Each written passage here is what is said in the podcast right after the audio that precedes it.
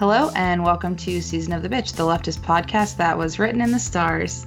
Hee so No. cheesy. Okay.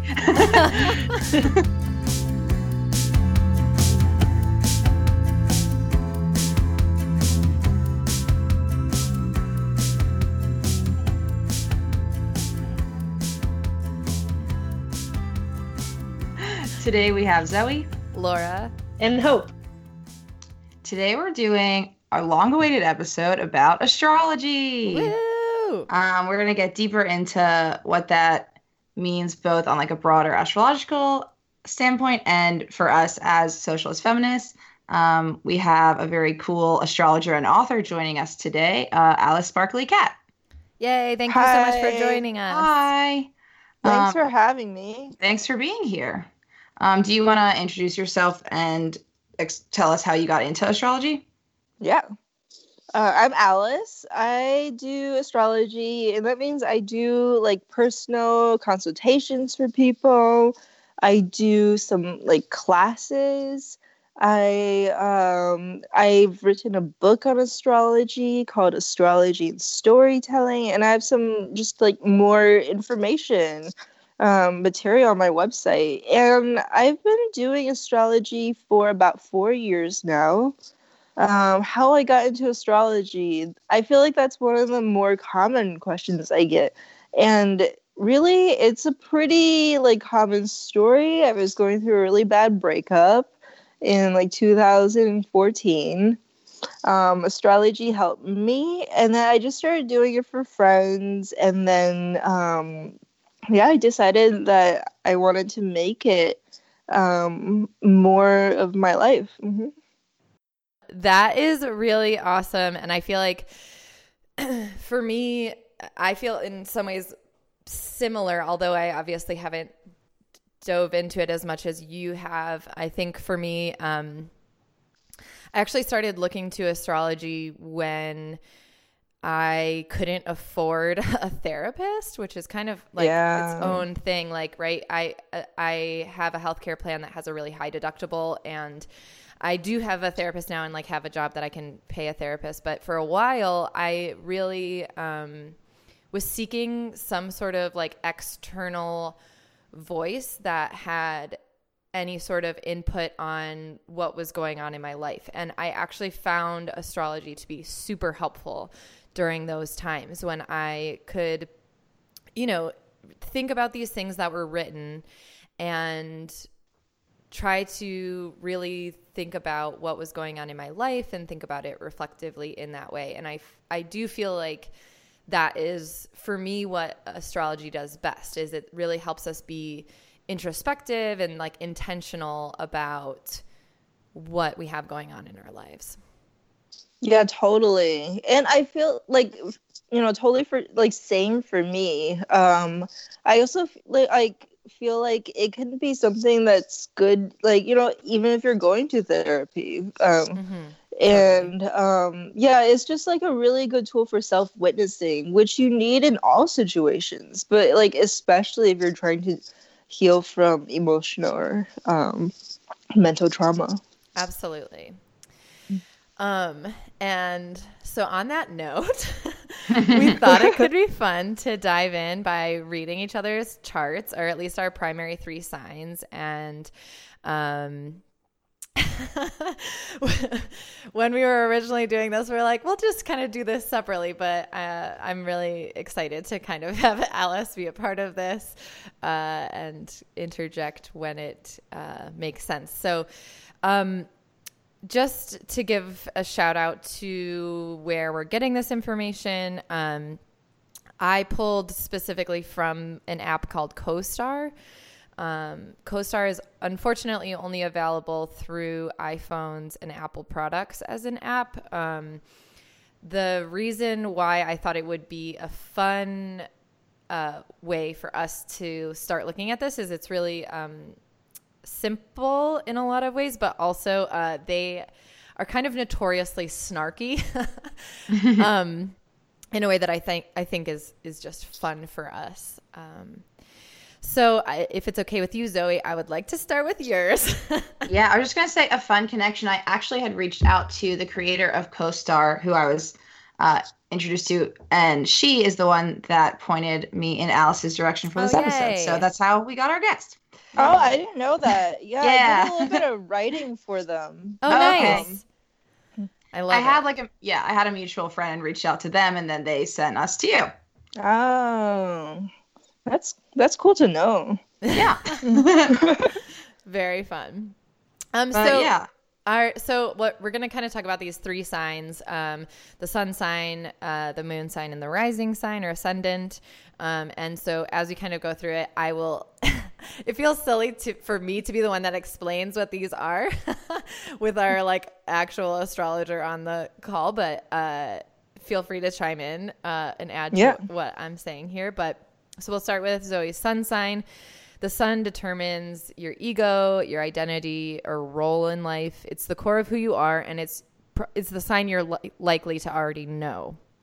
So, Zoe's sun sign is in Sagittarius, meaning she's fundamentally curious, restless, and independent. She has strong, thought through ideas um, about meaning and what's right or wrong, which I feel like this really shows up in if you ever follow Zoe on Twitter about her takes on men. Um, uh, she's interested in pushing the boundaries of the existent. Um, she loves to be free, to travel, and to learn. yeah. I'm like such a Sagittarius. I also have a lot of planets in Sagittarius, um, and I gravitate towards others, like both in my friendships, and I'm actually right now dating another Sagittarius, which is kind kind of crazy given that a lot of our um, attributes are like being uh, restless and commitment phobic and wanting to be in other places. uh, but you know, it's working. So Amazing. So, and then we have the moon sign. So, the moon rules your emotions, moods, and feelings. This is the sign you might think of yourself as, since it reflects your personality when you're deeply, or when you're deeply comfortable, or when you're alone. So, Zoe's moon is in Libra, meaning that her emotional self is balanced, harmonious, sees both sides of every situation, indecisive, relationship oriented, and desperate to please. She can be a little self obsessed, but tend to hide her feelings and needs. I think like this is also fun paired with a Sagittarius sun sign. Like I feel like I do see both of these things uh, like in a really like cool way where it's like there's this confidence and also this like I don't it's not a need for external validation in any way, but like Yes, a it is. Actually, yes, it is. yeah, it is. Uh, yeah, that that is maybe what it is. Yeah. but so Alice, I've been following some of um, what you've been writing. You've been doing like the Sun Moon archetypes, and I'm really waiting for the Sagittarius one to come out.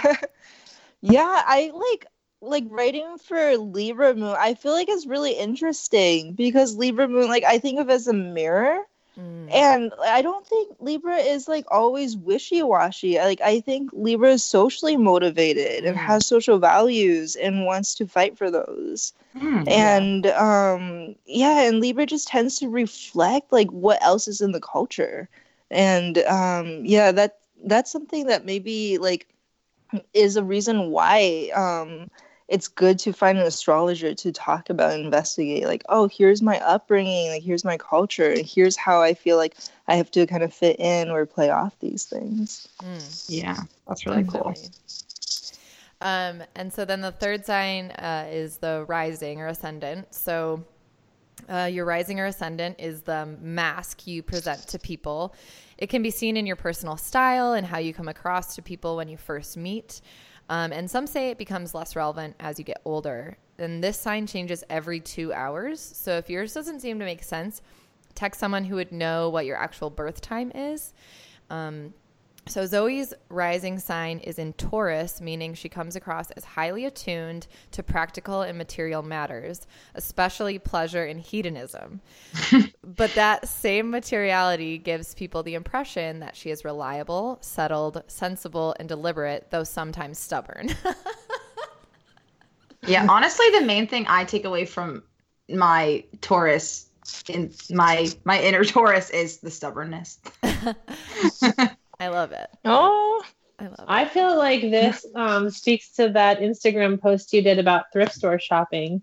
Like you're very Oh, like um, tuned true. into clothes and into clothes, but in a very practical way that does sort of give off that impression that you're kind of like settled and deliberate in things, even though you're doing it in your own way. But it's kind of like a creature comforts thing. Yeah, actually, my roommate, who I'm now close with, but she was telling me that when we first met, she thought that I was um, like more wealthy than I am just because I'm like very good at shopping, but it's all because I'm very good at like finding deals, which is kind of my practical materialism. Um, yeah. but yeah. So yeah. And then you're rising, like like you're rising as the horizon, so it can also change. Um, like if you move, um, and then like with this, like your sun is in the eighth house, and then your moon is in the sixth house. So then. Um, what's interesting is like both your sun and moon are in conjunct to your rising sign. mm. Yeah, and then that means like it they can kind of come out when you're least expect uh expecting it. okay, Laura, time for your chart. um, so we'll start with her sun sign again. Laura's sun is in Aries, meaning she's fundamentally assertive and persistent and courageous. Uh, she's naturally competitive and fiercely independent. She pushes things forward with energy and enthusiasm um, and perseveres through anything. I would say Laura's energy and enthusiasm is very apparent in our podcasting uh, sphere. Yes. Uh, that makes perfect sense to me. Um, and she needs to learn to understand others as complex wholes. Hmm. yes. yes. And to be clear, that's holes with a W.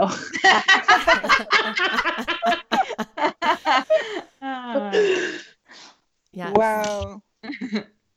People are often actually like surprised to hear that I'm an Aries. Um, but then I find like if I'm drinking or something that it like comes out more. Your true emerges. I don't know. I'm also an Aries. Like I feel like Aries has solidarity, right? yeah, absolutely. Mm-hmm.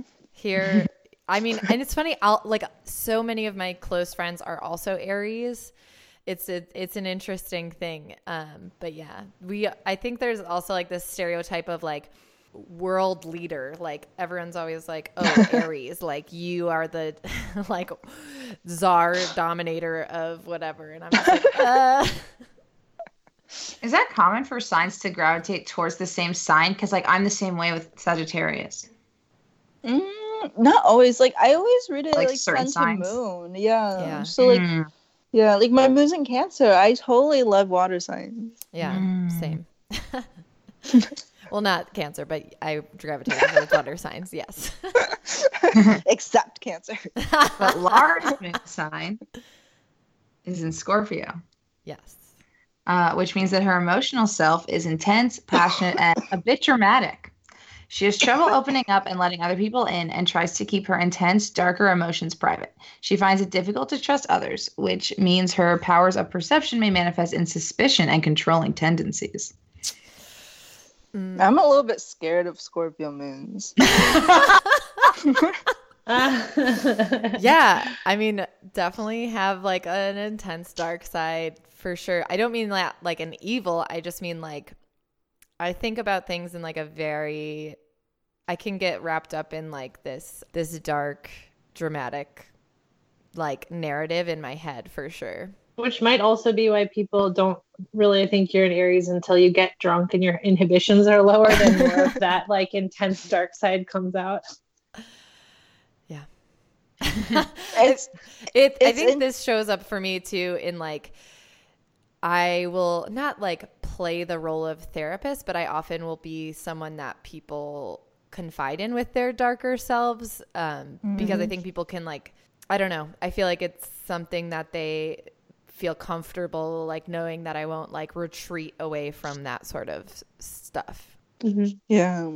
Your moon and sun are also like there's these um like there's signs where like the planet, any planet will be like in rulership like that's their home or like that's like where they're exalted or that's like farthest from their home or farthest from their exaltation and sun in aries is actually like exalted and then the um like moon in scorpio is in fall. Hmm. and what that means is like sun when it's in aries it can it feels like it can do whatever it wants. And then like moon when it's like moon's in, exalted in taurus. So like when moon's in taurus it's like oh i have all this like luxury i can do whatever i want. But moon in scorpio is the opposite. So it's in fall. Hmm. um yeah and so i feel like like sun and aries moon and scorpio people are really interesting like you have this exalted sun that's like i want everything that i can be for myself and this moon's like i have to be really careful like it's like survival time Totally. where yeah both are ruled by mars like mariah carey has this combo That is amazing. She is my go-to for karaoke. So like, I get it. Amazing. well, yeah. Also, I didn't realize this. Your rising sign is also Scorpio. yes. Look at you. Which means for your rising sign, that means that she comes across as passionate, incisive, cunning, strategic, and perceptive. Her intense and tenacious drive comes off as intimidating and powerful, if not malicious or aggressive. But actually, actually, when I read that, it like felt a little bit misogynist to say like someone that's like passionate and intense Mhm. is like oh that automatically comes out as like being aggressive. Like those aren't the same thing. Mhm. So, totally. Yeah. I, I always am surprised though because I've gotten the thing a couple of times where people will be like, "Yeah, when I first met you, I was very intimidated by you," and I'm always just like, "Wait, what?" like, I get that too, but I don't think. I mean, I don't think you're intimidating. Like you are intense, but not in an intimidating way. I think my intensity comes out usually in like emphatic love for people. No. Yo, which isn't intimidating. It's nice. yes. Well, thanks for reading. Feel very Yeah, and- seen right now. It's funny because like Zoe and Laura's like um ascendants are opposite of each other. Mhm. So it's like all your houses would be opposite of each other too, and that means like you can kind of like bring up what oth- like each other's missing, and yeah, it means that you could um like you can be really similar and work pretty well together. That makes Yeah. sense. I was gonna say, Laura, is it true? I think it's very true. Yeah. I know. It is. Amazing. Y'all ready for this? Yes. Dun, dun, dun, dun, dun, dun, dun, dun, dun, dun, dun, dun, dun, dun, dun, dun, dun. It's time for Hope's reading. Here we go. So, I'm ready. Read me. Hope's sun sign is in Scorpio, meaning she has a fundamental urge to get to the bottom of things, which can at times lead her to be manipulative or power hungry. But it comes down to an intense passion for authenticity, real intimacy, and truth. That's from CoStar, which again can be very, very snarky. Um, but Oh, I think that's pretty right on. I like sometimes when I hear manipulation comes up a lot for Scorpios. Mhm. Um, and I think that's another one where, and I'm not trying to be defensive at all, of but course, if you're a powerful person, yes. um, and you have a you you're like good at making things happen, there's I don't know. I have a hard time distinguishing between like what's actually like man- malicious manipulation versus just like trying to make shit happen, if that makes sense. Right, and maybe taking the um the negative out of the term manipulation because sometimes it can be unconscious and sometimes like Yeah. we're all manipulating each other all the time like that's what it means to engage with each other. So thinking about it in terms of like being a person who has like powers of persuasion with them or mm-hmm. like is is someone who is affecting to other people. And what's the difference between being strategic and being manipulative? You know? Right. Right. Right. Yeah, I think manipulation also is a lot of times like kind of conflated with deception, Mm. Yeah. which are very different. I mean, they're they can be one and the same, but there are also differences. Yes. Yeah. So your moon is in Virgo. So yeah, I'm gonna read like kind of the milk toast version of it, and then the the not milk toast, and then the co-star version. Um, but so the library is open. You go ahead and read me. Yes, You don't, you don't, the gloves can be off. so lunar Virgos find security in the little things in life. They feel most content when they've straightened out all the details of everyday life.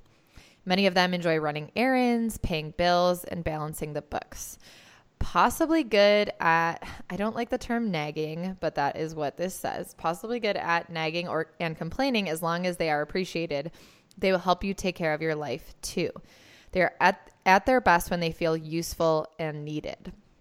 So that's like kind So- of the more like common t- understanding of it. Uh and Which resonates with me, and I don't have a problem with nagging. I think there's like a way to channel that. Like I'm a I do project management as part of my job, and I think why I'm good at it is I'm very good at like polite nagging. Yes. Oh, very good. Um, so I would also say that uh, this means that your emotional self is analytical, responsible, and pacifying. A bundle of nerves, you may struggle with a need to be pure that may come out in a self sacrificing or nitpicky tendency. That's what co-star says. Whoa. That's a really weird one. I would say purity is like very far down the list of things I strive for. Yeah, it's interesting. Yeah. don't In pretty much every plane. That's a really weird one. Or actually, given my temperament and maybe some of my moon and rising information and um, my sun sign, maybe that like drive for purity, I think I just go so far the other way that I totally abandon any pretext of purity Mm, because mm. I'm just like, I can never reach that. I give up. Yeah. Yeah. Your your rising is in Gemini. Um which again, this is the mask you present to the world. So this means that you come across as quick-witted, chatty, eclectic, and fun, though somewhat inconsistent. In conversation, Totally. in conversation, you seem probing and curious, which I can definitely say is true. Like you always ask Yep. very specific questions about like, how are you feeling about this? Or like, you, you know, you're one of those people that like, if someone comes to you with something, you'll respond with like pointed questions that show not only that you're listening, but that you're genuinely curious in what we have to say.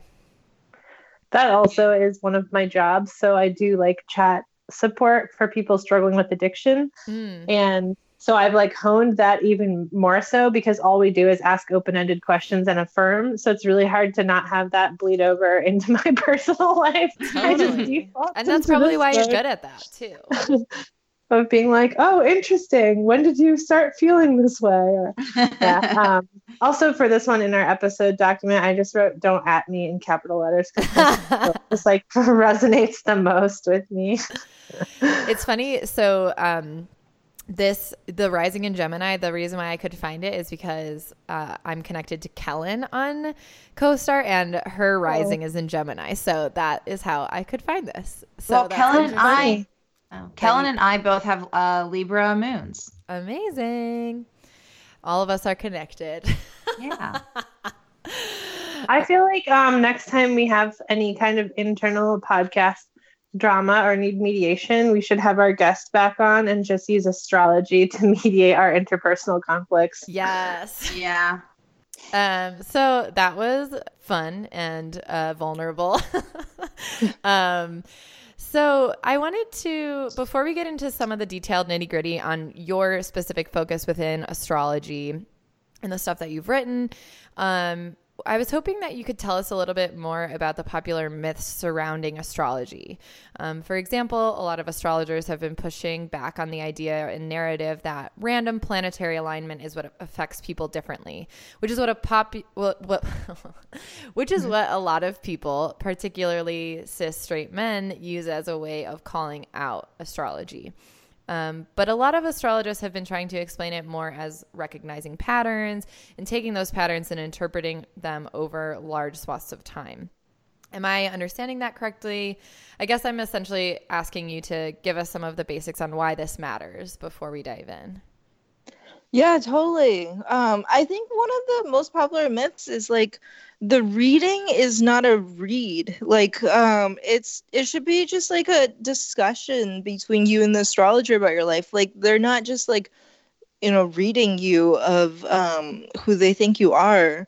Um, in order to get like a lot out of it, you have to participate in it, and you have to share your life experiences. Um, it should be a little bit like therapy, actually. Um, and just this idea of sci- um, astrology being scientifically inaccurate.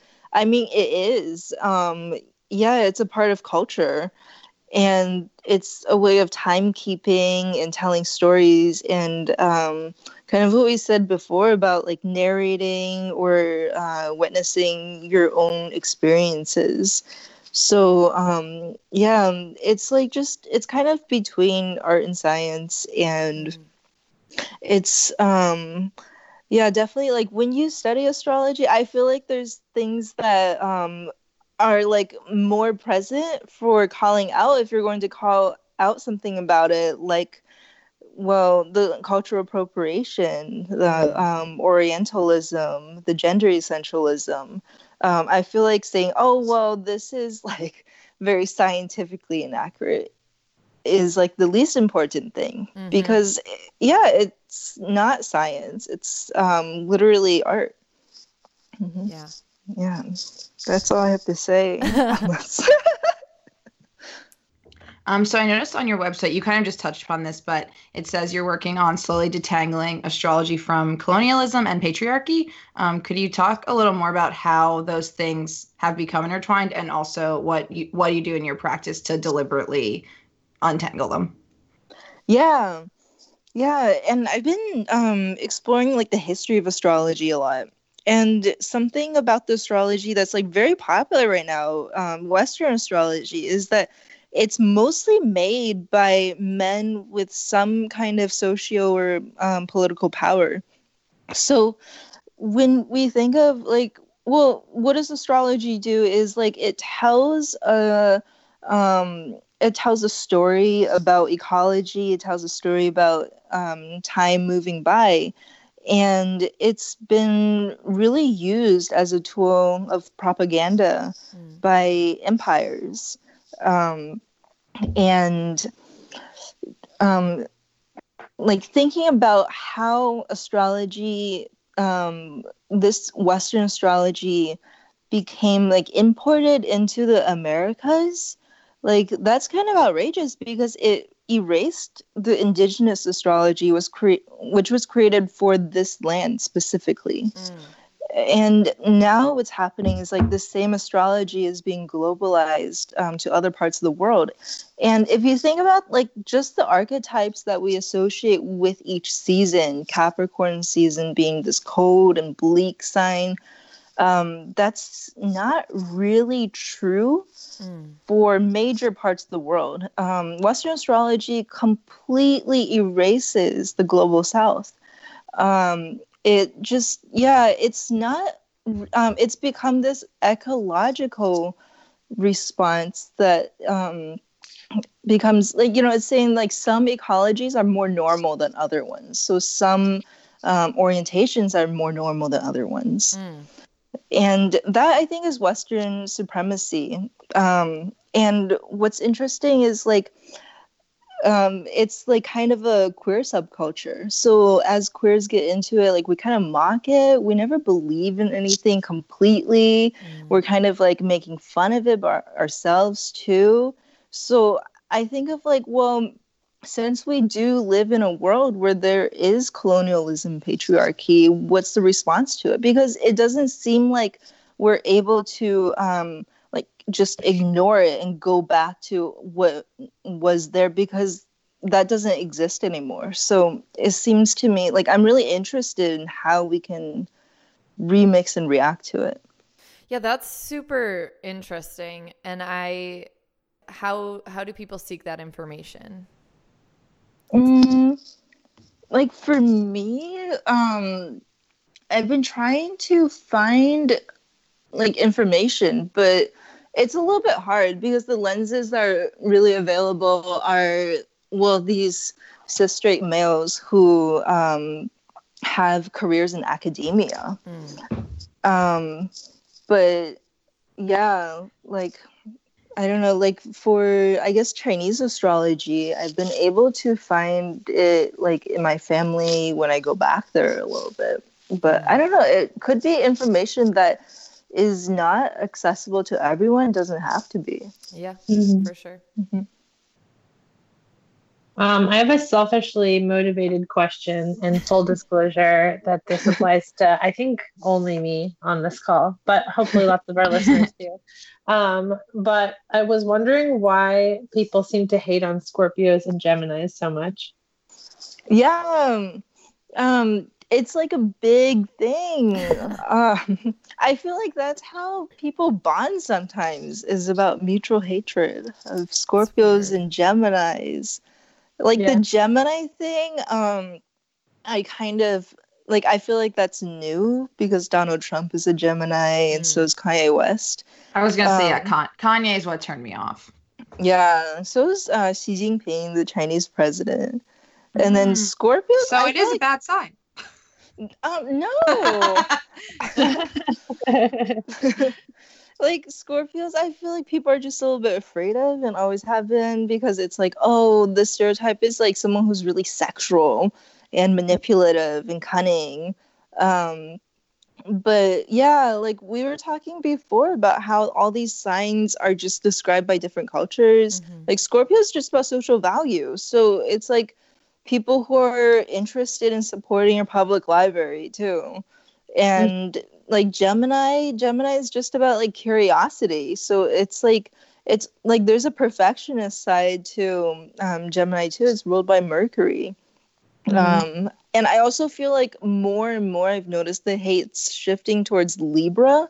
Um, for some reason, Oh. maybe, it's usually about like people who've dated Libras or something. But yeah. yeah, I, I don't also know. think it does expose a little bit about in our culture things that we haven't wrestled with or have a hard time with, like duality and complexity for Geminis, where like you could, it's hard. We don't like accepting that somebody might have dual parts of their nature. We want things to be Mhm. very like black and white and clear. And then Wow. for Scorpios, sexuality obviously is huge um, and passion. And particularly, it seems like a lot of hate is directed at Scorpio women Mm. more than Mhm. Scorpio men. So I do think it says something about issues in our culture. totally. Yeah. Wow. Yes.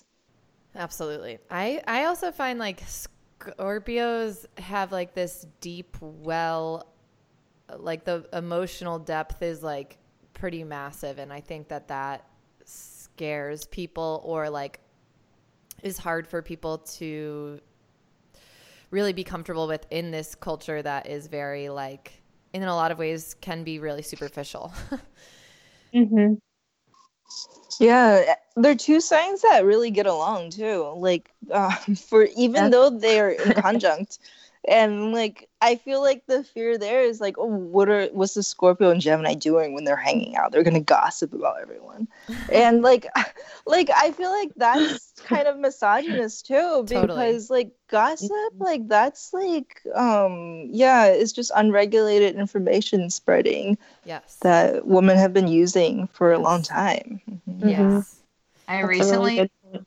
Yeah, I recently saw a tweet that was something about like um if a Sagittarius and a Taurus are in a room fighting, like get out.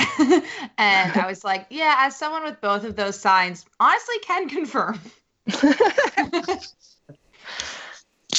Well, thank you for somewhat affirming for me that I am not a terrible person. that was never in question. Um, so I was curious as to why you think a lot of people. It seems like astrology has, like, in the last year or two, seen this really big resurgence. Um, obviously, we know astrology has been part of different communities and cultures for a long time, but I feel like in the last couple of years, in particular, it's really become mainstream. And so I was curious as to why you think that is. I think it's because of the internet. Um, and then I think there's also a lot of other complex reasons why. um, which is that queerness is becoming a lot more mainstream. Mm. And so there's all these like like corporations that use queer culture to brand itself. Yes. Um, and I feel like astrology can totally become complicit in that and is. Um, yeah, like just what we were talking about earlier with astrology being globalized, like I don't feel like something becoming more popular is necessarily a celebration. I think it can be totally um, because people are engaging in it more. And, um, but a lot of it is also because the internet has a specific language and that's the internet using these like texts and like images to tell us who we are and um, astrology somehow just as this entire matrix um, works with that very very well Absolutely. Uh, so you mentioned this a little in the beginning, but I saw in your book um, that there's a section on mapping out trauma uh, using astrology, of course. And I was wondering if you could maybe, without giving away exactly what's in your book, explain how astrology can be used in treatment of trauma.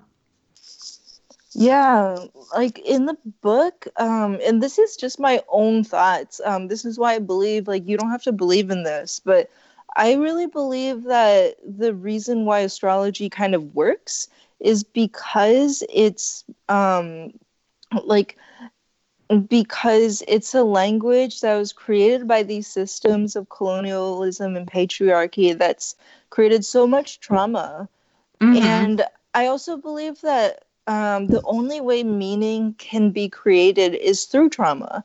Otherwise, it's just change. There's no meaning that's being like repeatedly um, like reminded of, like resurfacing and being reproduced over and over again.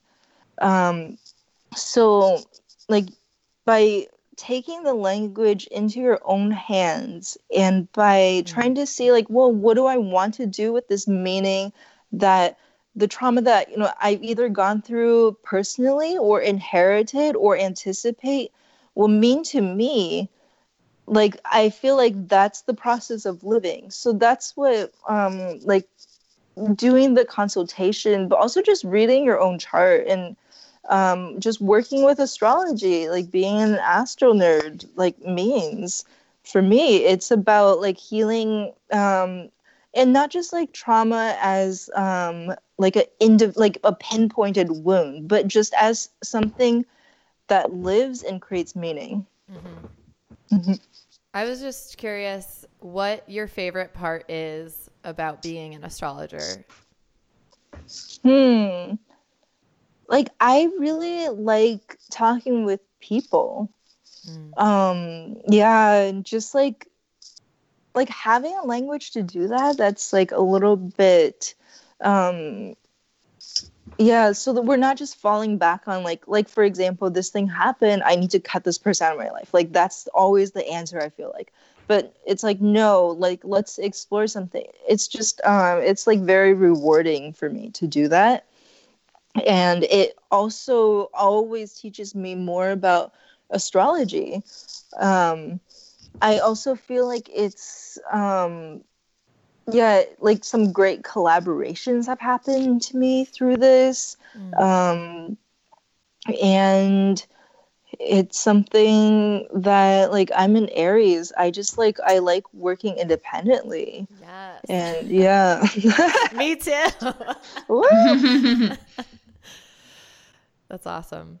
As we look to 2019, um, are there any big movements or things that you think? And this is like a complicated question, right? Because like, how can you possibly say something that that makes sense for such a wide audience? But are there any like big movements or anything that we should generally be aware of? Yeah, totally. Um, Saturn and Pluto are kind of meeting in the sky, and that's kind of like an end to a cycle. And it's a really big cycle because those are slower moving planets Mm. and they're at 20 degrees Capricorn. So if you have like any planets at 20 degrees, like um, I think it's 22 degrees actually. The cardinal signs like Aries, Cancer, Libra, Capricorn. Um, yeah, you might experience like some pretty big changes, especially like Pluto wants you to give up something while Saturn wants you to build at the same time. Um, another thing is like Uranus is coming into Taurus um, this next year. It was in Taurus a little bit this past summer so anyone with like planets at early degrees of fixed signs, so that's Taurus, it's Scorpio, um, Aquarius, and Leo. Um, yeah, like you're going to get this kind of like um, it might feel like a lot of energy, um, but definitely like um, changes a little bit. And a fixed sign that can be really hard because fixed signs like things to like they like to maintain the same structure. Mm-hmm.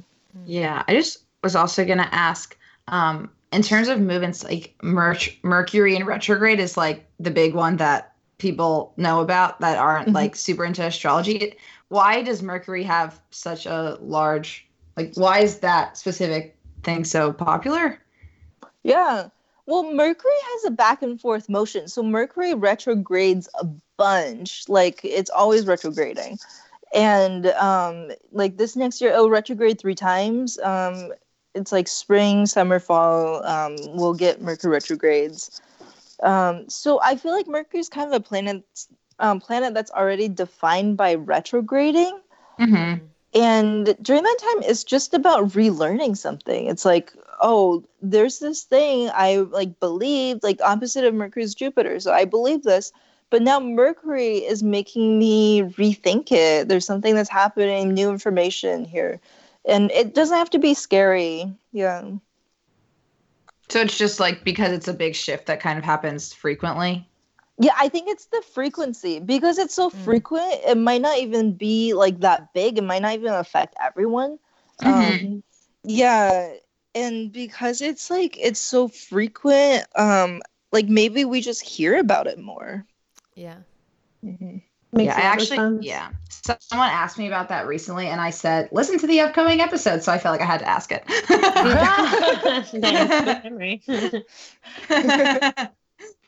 in thinking about how we're all very interested in this um I was wondering if you think it's generally better for people to read their own charts or have someone else do it with them or for them.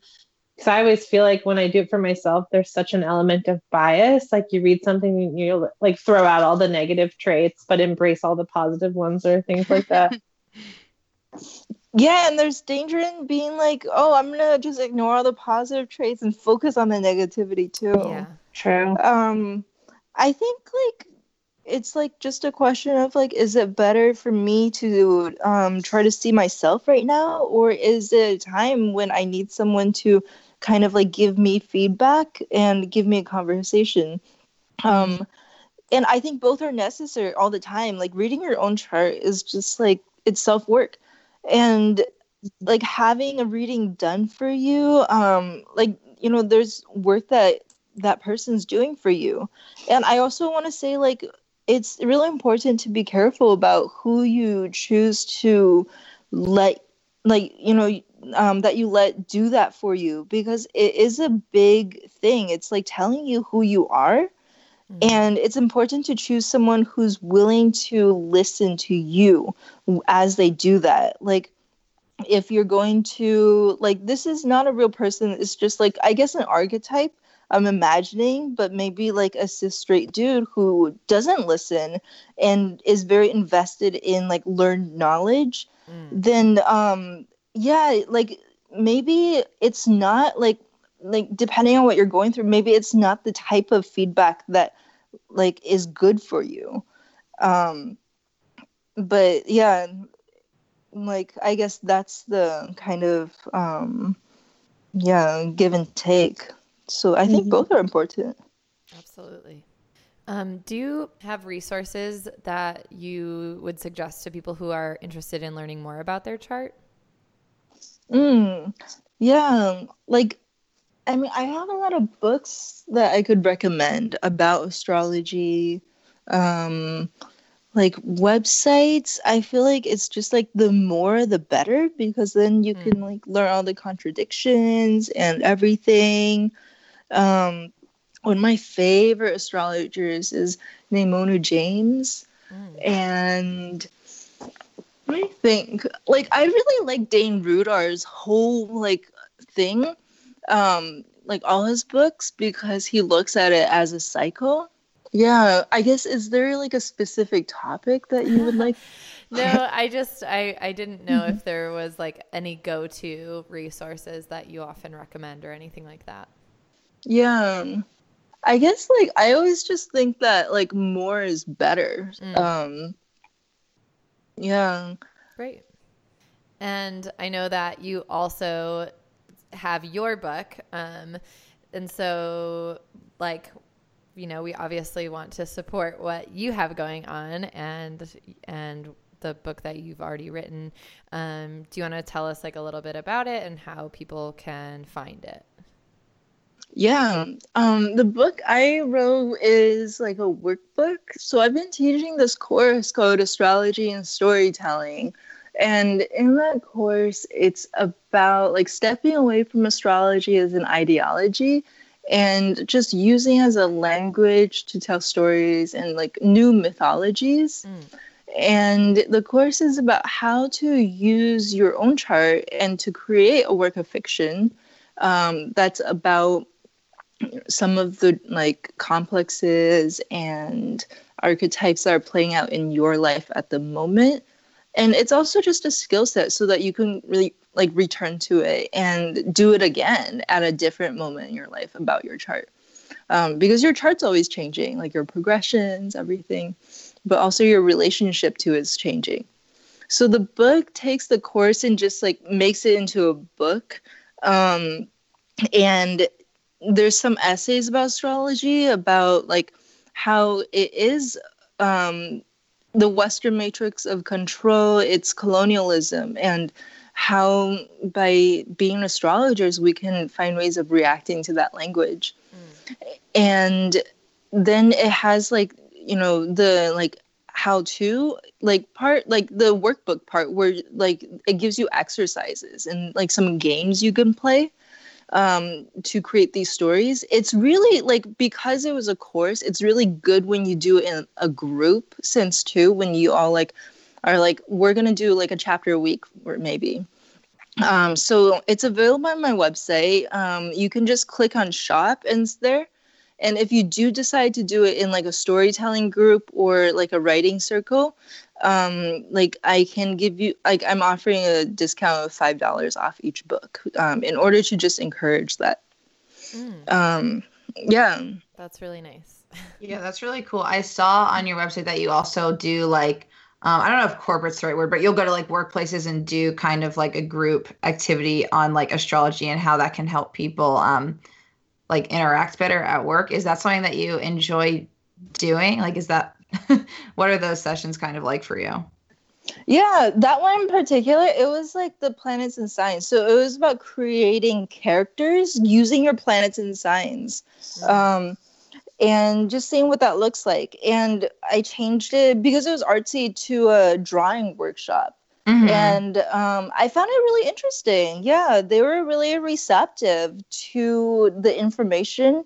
Um, like some of them were really into astrology, some of them weren't. Um, so I appreciated that. And then they all were really into participating for the drawing section of it, um, which was like, it was sort of more about like breaking away from what's considered good art and just using as a tool for um, healing. yeah. That's great. Yeah, when you go to like if there's someone in a group that's not into astrology or like kind of does won't buy into it and is like resistant, is there specific things that you like say or ways to like open like help people open up to it more?